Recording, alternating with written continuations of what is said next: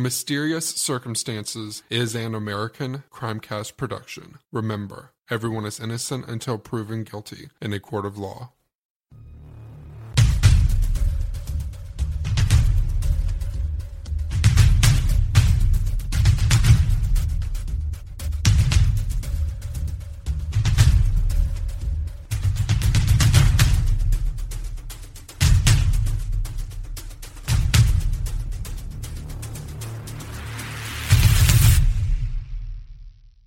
Hey everybody, this is Justin with the Mysterious Circumstances podcast. And uh, I'm just going to let you know right now uh, this is kind of my second episode, but not really. Uh, some of the research I've been working on has been delayed because of my work schedule.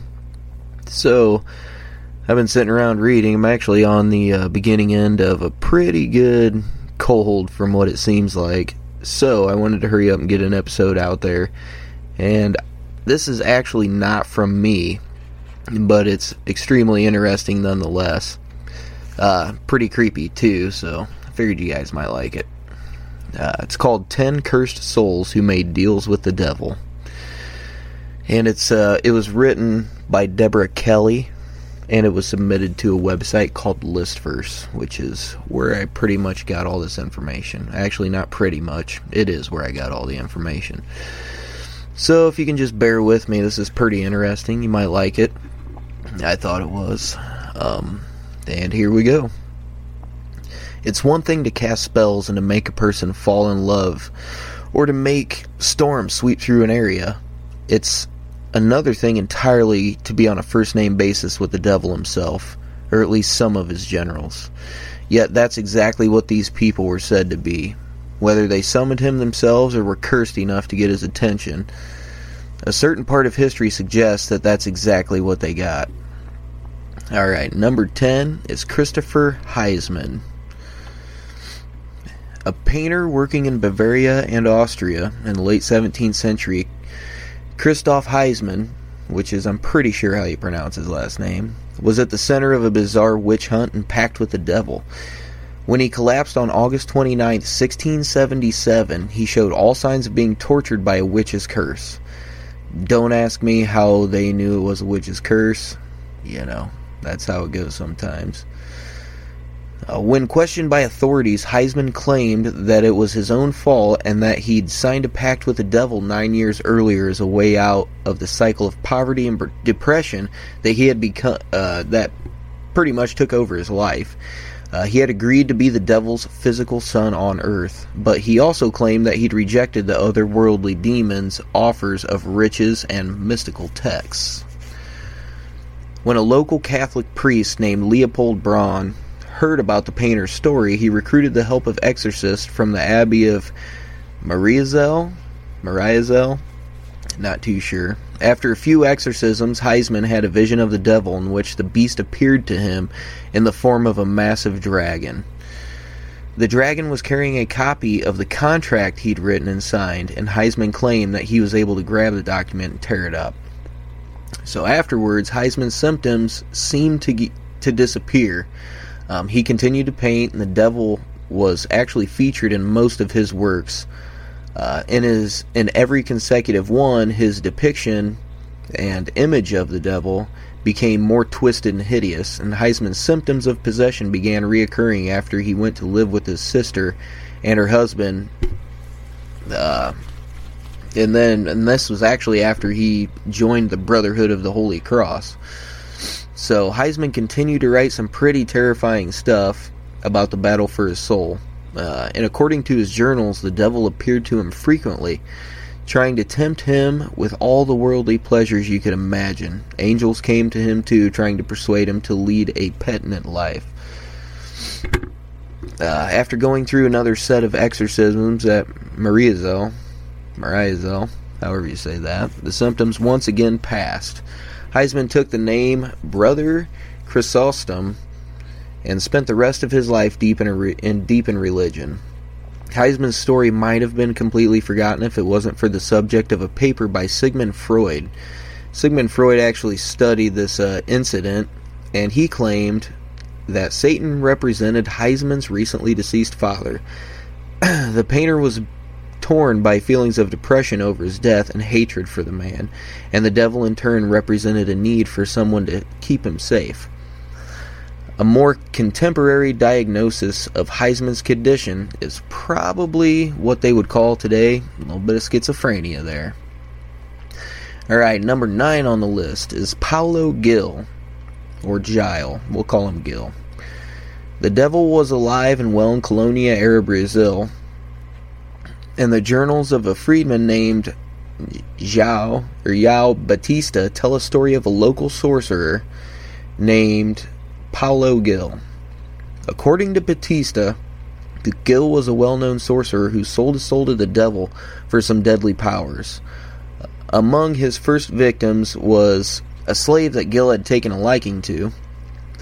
Uh, the slave owner disapproved of any relationship, and the slave remained just out of Gil's reach. It wasn't long before both required exorcism thanks to the influence of Gil's demons. Batista recounts how Gil approached him, offering him, him a mandinga pouch and promised that it would keep him safe. Batista declined, knowing of Gil's demonic influences. Yet Gil was persistent and eventually convinced him to accompany him on a nighttime trip. They ended up at a crossroads, and after Gil stepped away for only a moment, he returned with seven shadowy figures. Batista fled, and a few days later he found himself in incredible pain. When he confronted Gil, the sorcerer, he said that he had injured him, stealing some of his blood and giving it to his demonic friends. When Batista again refused to offer to get involved in Gil's evil occupations, an otherworldly storm descended on the village. It only left when Batista prayed to St. Anne, defying Gil, denying Gil and the demons his uh, his blood. The story has the story does have elements that are common in what are traditional tales in Brazil. Um, the story of devil worship among the colony slaves. It's it was pretty typical back then in Brazil in the in the colonial area. Uh, Gil was a typical sorcerer, making his magic at a crossroads at night, taking blood and siphoning life from a person's hip, uh, with his dark masters causing a storm when they were denied. St. Anne was traditional too, an increasingly popular saint for the devout to appeal to. Alright, number 8 on the list is Antone Rose. In 1477, a witch named Antone Rose, who was put on trial, known of the witch, known as the Witch of Savoy, she told a specific story that would help cement one of the most iconic images that still goes along with witchcraft today the broom. And if anybody here has any kind of knowledge of witchcraft, I'm just going to let you know right now not called a broom, and it is definitely not for flying on.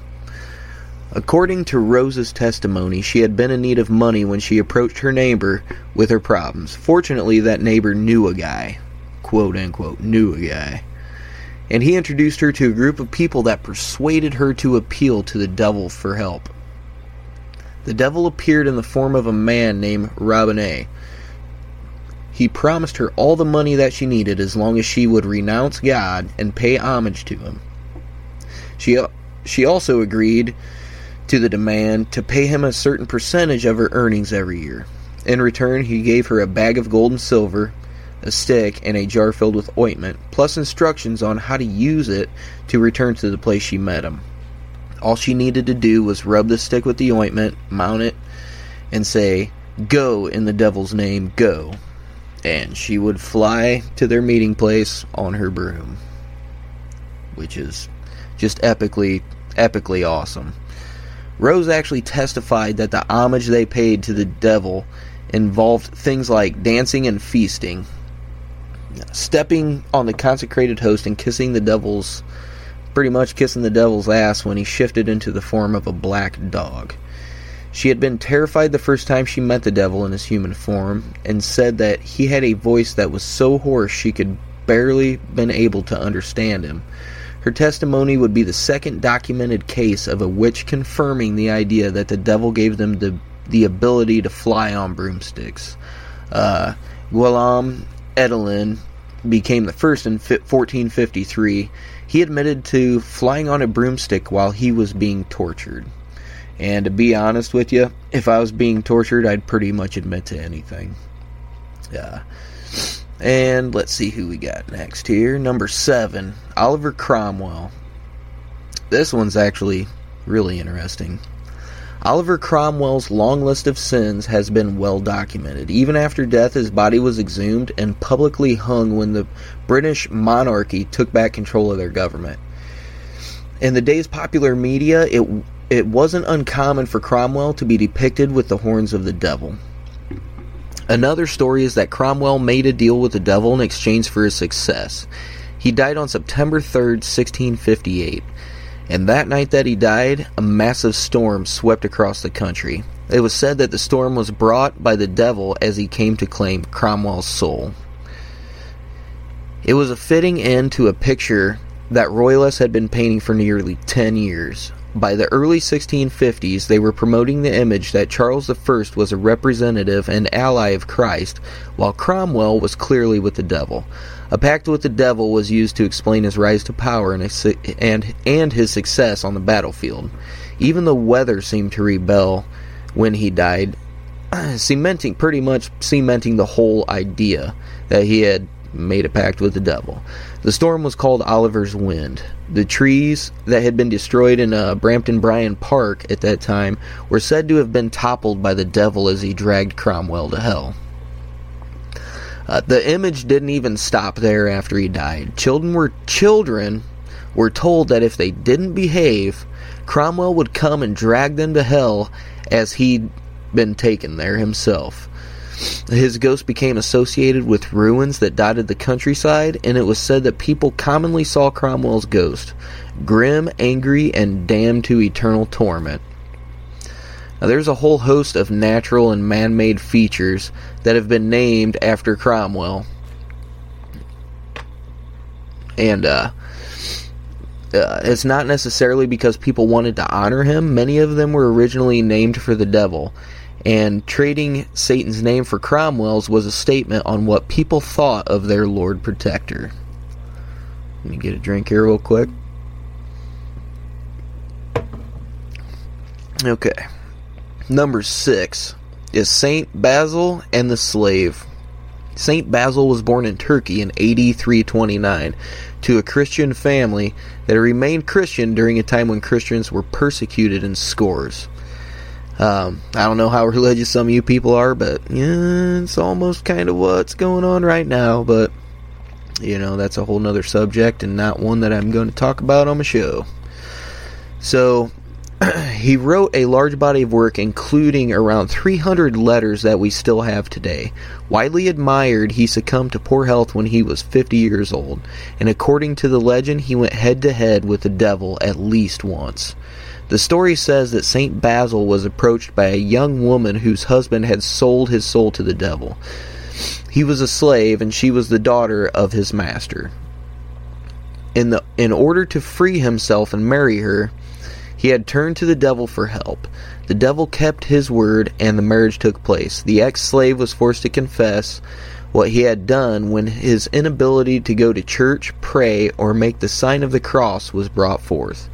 St. Basil prayed for him, and eventually the contract the man had written with the devil was delivered to the wind. The saint was able to tear it up and release the former slave from his demonic bindings. The devil in this story makes a good point when he confronts the slave. He accuses mankind of being perfectly willing to make a deal with him to whatever ends just to turn their back on him once they've gotten what they want. And if you actually do it's it's it actually says it's the shady nature of Christians. He says, uh, they know that they can get away with anything because Christ will always take them back, which is extremely interesting. I don't know how many of you get into theology or the study of religions at all, but that is actually uh, an extremely good point.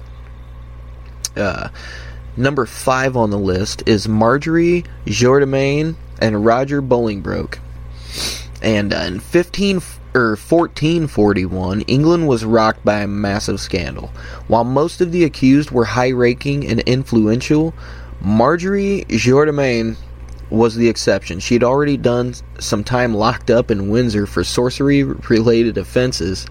Uh, she was in prison for two years, and when she was examined and released, she was examined and then released with a promise to keep herself out of trouble and stop her evil practices.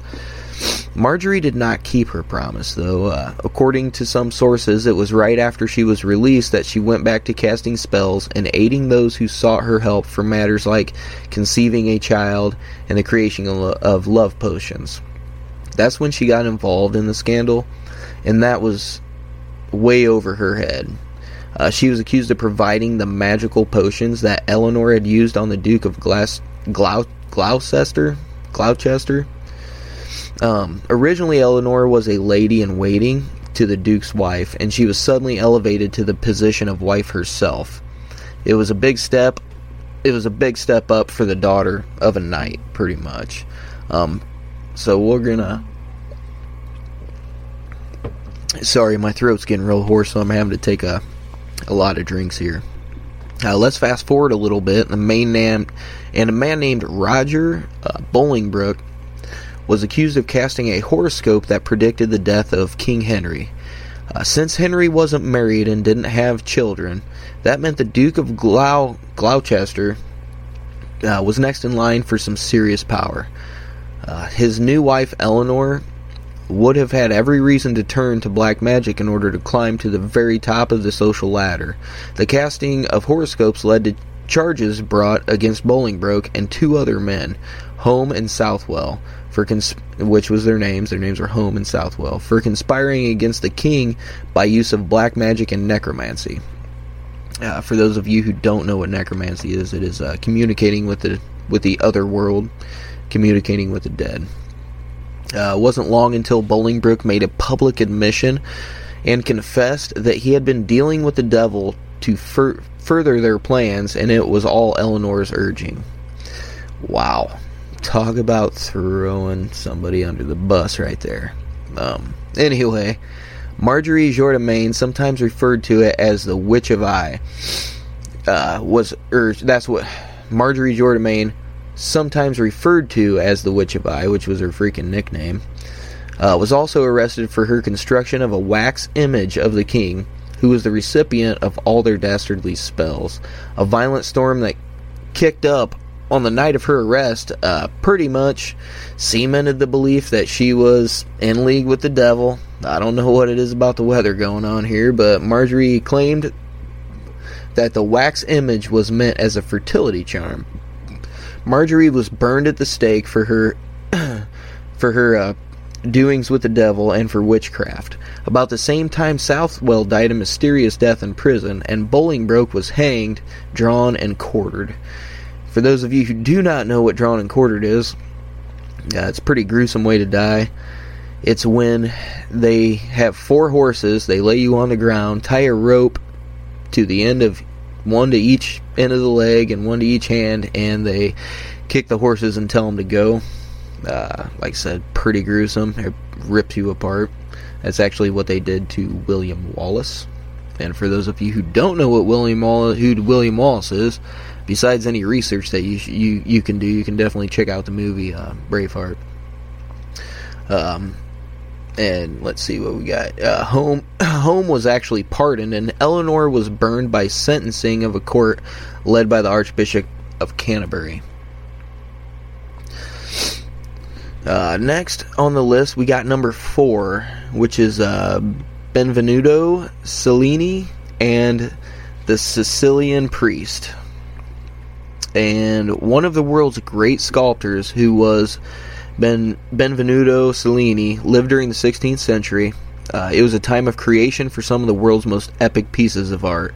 Along with a piece from Italy's culture, cultural masterpieces, Cellini, Cellini was also left behind an autobiography. Now, in this autobiography, Cellini tells a story of a Sicilian pri- priest who he, who came who he came to befriend. Uh, they shared numerous conversations about art, culture, literature, and other intellectual pursuits.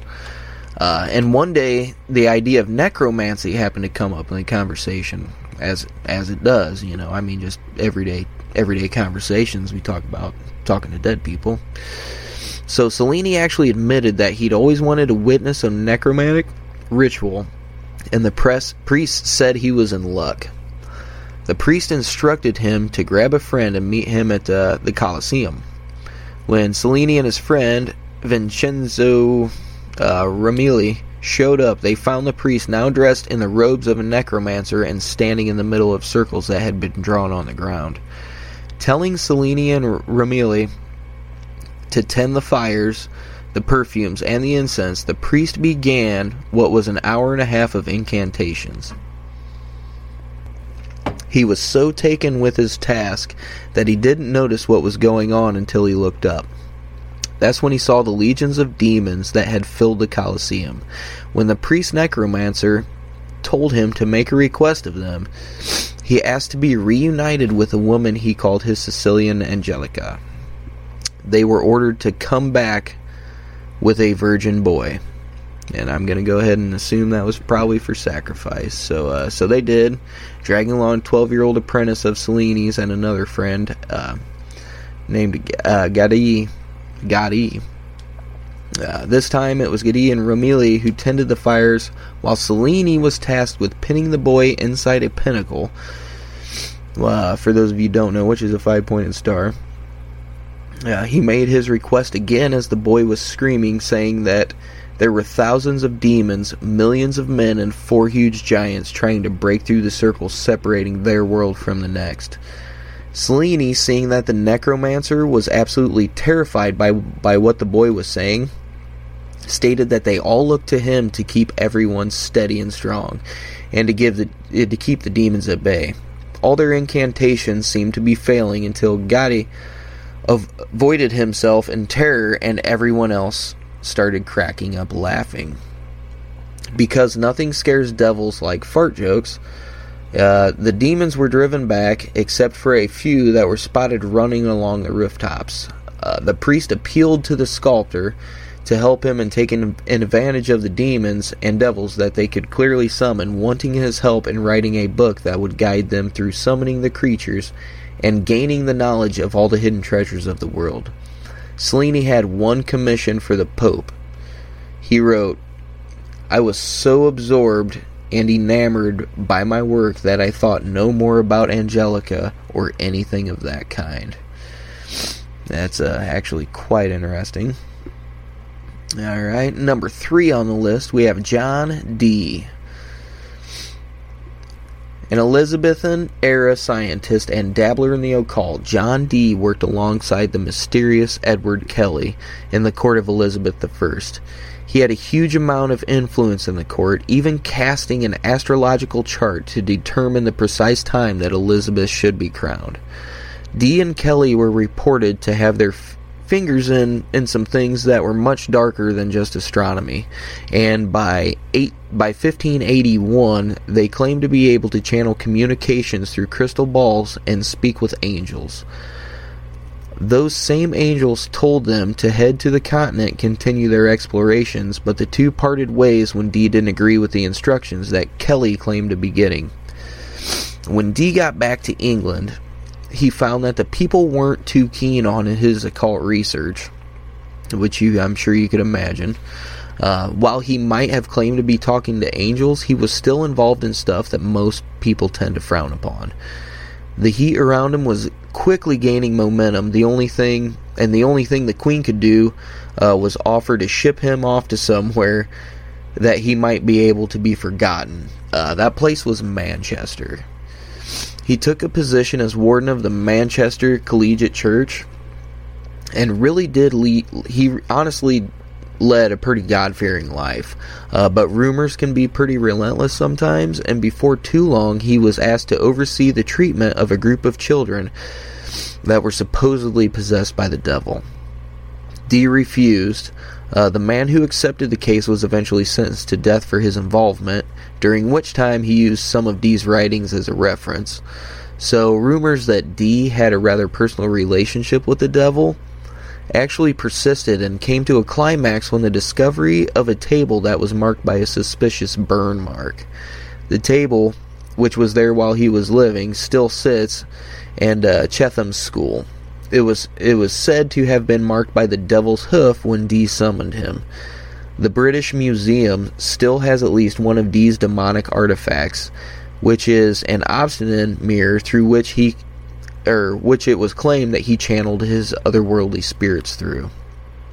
Whatever the truth of Dee and the mysterious devil hoofprint, it was about the time of Elizabeth's death that his congregation had decided they'd had had enough of him.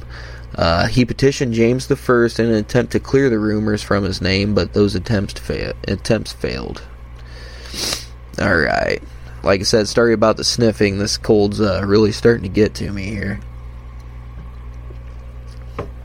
Next on the list, we have number two, which is Katharina Kepler and Lena uh. Katharina Kepler was the mother of astronomer Johannes Kepler and a widow by the time the rumors of her involvement with the devil started. Uh, one time friend or Ursula Reinbold accused Katharina of poisoning her, and Kepler was dragged before the courts and given, quote unquote, a way out. All she needed to do was cure the poor, suffering woman, okay, which would demonstrate beyond a doubt that she was a witch. That wasn't said, of course, and Kepler refused to implicate herself. Um, the case was dropped from for lack of evidence, and Kepler countersued for defamation with the support of her son. A year later, she was targeted again by a handful of girls who claimed she had cursed them with paralysis and pain. Kepler was forced to flee after a failed bribery attempt, and when the first case fell apart with the revelation that Reinbold was a prostitute, the second took center stage. The, she was confronted by with 49 counts of, uh, maleficia. Maleficia. I don't know why I can't say that word. Anyway, uh, basically her dealings with the devil were chief among them. Uh, the most telling and bizarre was a claim that Kepler had searched among the villagers for someone to willingly help her not only dig up her father's body, but remove his skull so she could turn it into a drinking cup. Clearly, it was something to be used only in the most demonic of rites and rituals. While waiting to get to Kepler's case, Chancellor Ulrich Bruhl was torturing another suspected witch by the name of Lena Stubblerin. Her confessions, while being tortured, of course, seemed to prove that the devil was alive and well in town. According to Stubberlin, she had first met the devil when he was standing under an oak tree with his dog, who floated above the ground. The evil manifestation told her told her to call him Barthlin, and after he approached her several times, she finally agreed to become his.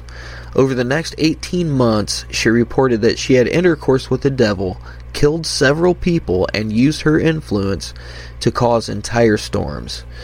She was finally beheaded and her body crushed into ash. Uh, the accusations against Kepler were much the same. She claimed to have killed livestock and children by reciting incantations over them. Her trial lasted six years, and it wasn't until 1620 that Johannes Kepler, her son, stepped in to argue his mother's case. Moving his entire family to Germany, he focused on explaining the so called evidence that had been aimed at his mother, and ultimately, she was uh, exonerated. Her other two children had distanced themselves from the whole thing. Her, uh, one son even insisted that the trial be moved further away to another town because it was making him look bad. Katharina Kepler died six months after being given her freedom which is very sadly ironic. Uh, and number one on the list looks like a pretty pretty good story here. Uh, we got Michael Scott. Let me take a drink before we get this here. Okay, Michael Scott was so vocal in his condemnation of the black arts that those around him stated to believe start, started to believe that such a public hater must be must have something to hide. Likely born in Fife around 1175, Scott studied in Oxford and traveled throughout the royal courts of Britain uh, and the entire continent. Uh, eventually, he made his home in Sicily and became the court astrologer to Frederick II. Uh, he produced a huge volume of work that included texts on the necromancy and the black magic that he so publicly condemned. Rumors started to circulate that he clearly practiced what he was writing about under the guise of quote unquote science. By 1230, he found himself back in England at the center of a series of claims that got more and more outrageous as they went on. It was said that Scott was at the head of a group of demonic familiars that he dispatched every night to one of the courts uh, he had visited in his travels. The demons would fetch him the finest international delicacies and fly them back. His own transportation was also pretty demonic. His demon horse carried him uh, through the night sky, and he traveled the oceans by riding a sea creature that had surfaced from the depths of hell. Uh, either that or an equally demonic ship. Uh, he might be the most ambitious legend we what might be the most ambitious legend about Scott is that he once conned the devil into helping him build a road. His father was granted some land and went on to build what is now the castle of uh, Balwearie. But what the castle really needed was a road. Scott summoned demons and the devil himself to build the road, and once it was finished, the devil asked for more work. The magician gave him more to do. Scott got so tired of the devil that he sent him to the beach at Kirkcaldy uh, to make an, an endless rope out of the sand. The devil kept working until he finally collapsed. He was also said to have gone up against scores of French pirates who were raiding Scottish ship, ships. Scott and his demon horse confronted the king and ordered the horse to stomp his foot three times.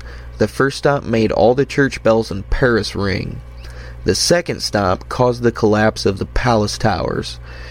And before the third blow, the king ordered an end to French piracy. Uh, Scott's home territory around Kirkcaldy is filled with stories of streams he created to stop devils from chasing him, and hares that were once witches who changed their shape to provide Scott with quarry for his hunts. One cave was actually said to be the location of all his demonic rites and rituals, and as of the late 19th century, they were associated with toxic fumes that came from either heaven or hell. Now, with all these stories being said, obviously some of this uh, some of this stuff is a little bit more far fetched than others. Um, some of them are some pretty interesting stories. Uh, actually, one of them is probably going to be a future episode of mine, which is the Confession of Isobel Gowdie. Uh, Isobel Gowdie was a witch in, I believe, the 14th or 15th century. I haven't really started research, I've just read a little bit about it. And she is actually the only witch to confess everything in writing without ever even being tortured. She openly confessed to everything. It's a really interesting story. They actually, uh, it was either a play or a musical that they made about the whole thing, which is another interesting thing that the story actually carried out so long afterward. Um, another one is a guy named Faust, F A U S T. He, uh, he was definitely his. They actually still have his contract that he signed in blood. Uh, which is definitely pretty interesting. I've only heard the story a couple times and seen a couple pictures and stuff like that. Never really looked into it. But uh, with that being said, I hope you enjoyed the episode. Like I said, I was reading along and I thought this was uh, pretty cool and creepy, so I figured I'd share it with everybody. Uh, sorry about my stammering. Sorry about my clogged nose. I had to get another episode out there. Um, and again, this is not my material. Like I said before, this is a list on uh, submitted to a website called Listverse, and it was written by Deborah Kelly. Um, so all the credit goes to her. Uh, my next episode will be out next week, and uh, it'll be a good one. It's actually about Bobby Fuller, uh, the rock star from the Bobby Fuller Four, and uh, his very short life and mysterious death. So you guys should definitely enjoy that. Um, I'm going to try to get off here and get some rest. And thank you guys for joining me. And uh, imagine I'll see you on the flip side.